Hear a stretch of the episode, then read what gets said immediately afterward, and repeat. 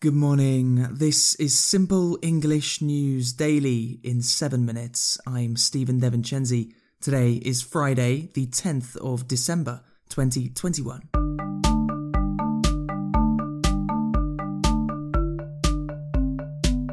Starting in Europe today, in Ukraine, army generals have said that they would not be able to stop an invasion by Russia. Russia has placed almost 100,000 soldiers on Ukraine's northern, eastern, and southern borders, and are moving more soldiers to the border every day. Russia says it has no intention of invading Ukraine and says that its movement of soldiers is defensive. Russia says that it is threatened by NATO, the military alliance of 27 European countries, the United States, Canada, and Turkey. US President Joe Biden has said that if Russia invades Ukraine, the US couldn't use force against Russia without the support of other NATO countries. It would depend upon what the rest of the NATO countries were willing to do as well. But the idea the United States is going to unilaterally use force to confront Russia invading Ukraine is not on the, in the cards right now. But Austria has made plans to fine people for not being vaccinated against COVID 19. Austria will become the first country in Europe to make coronavirus vaccines mandatory in February. The plan will give fines of up to 3,600 euros every three months to unvaccinated adults. In the United Kingdom, a study has shown that using a mix of different COVID 19 vaccines produces a stronger response than using just one vaccine. Matthew Snape from the University of Oxford said that this was good news for developing countries, as it isn't important for them to stick to one type of vaccine. Yesterday, Pfizer said that three doses of its vaccine worked well against the new Omicron variant. Asia. In India, farmers have decided to stop protesting. Khadija Tahir reports. Indian farmers have stopped their one year long protest against the new farm laws introduced by Prime Minister Modi's government in September 2020. Thousands of farmers protested for an entire year just outside India's capital city, New Delhi.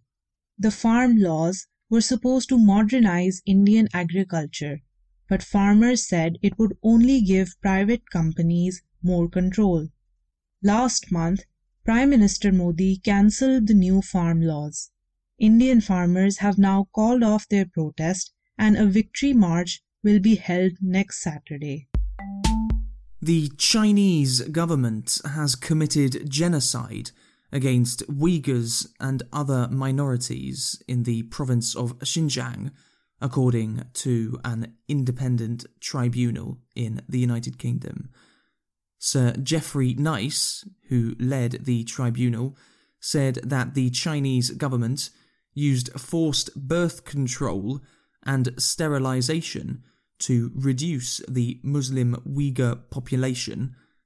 Earlier this year, Geoffrey Nice had sanctions placed upon him by China, as China accuses him of spreading lies and disinformation. China says that its camps for Uyghurs are education centres and that people are there voluntarily the United States has officially declared that genocide is taking place. However, the United Kingdom government has not said this officially. Yesterday, Canadian Prime Minister Justin Trudeau said that Canada would join other Western countries in a diplomatic boycott of the Winter Olympic Games in China. As a country, indeed, as many partners around the world, we are extremely concerned by the repeated human rights violations uh, by the Chinese government. That is why uh, we are announcing today that we will not be sending any diplomatic representation to the Beijing Olympic Paralympic Games this winter. United Nations head Antonio Guterres will attend the Beijing Olympics. New Zealand is planning to ban the sale of cigarettes to anyone born after 2008. From 2027, the legal age of buying tobacco will be raised by one year every year, meaning that people who are under 14 today will never be able to buy tobacco. Government Minister Ayesha Verrall said that they are trying to make a smoke free generation. We want to make sure young people never start smoking, so we are legislating for a smoke free generation. Africa, Burkina Faso's President Roch Kabore has fired the Prime Minister and the rest of the government has resigned. There have been mass protests in Burkina Faso recently as protesters say that the government is not keeping them safe from Islamist terrorism. Ethiopian Prime Minister Abiy Ahmed has said that he is returning to the capital, Addis Ababa, after spending two weeks on the front line in the war against the Tigrayan army.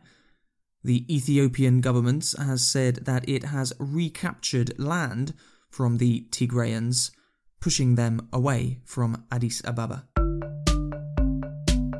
America's Brazil's cases of coronavirus are falling.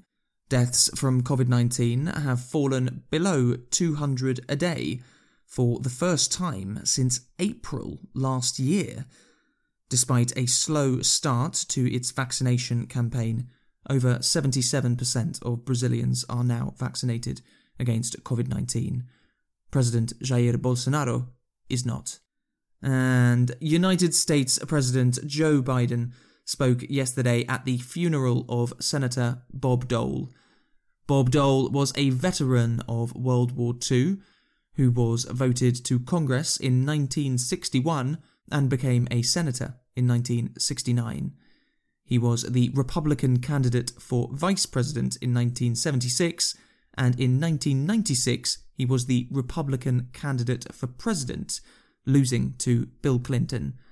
Biden said that the US had lost a great patriot.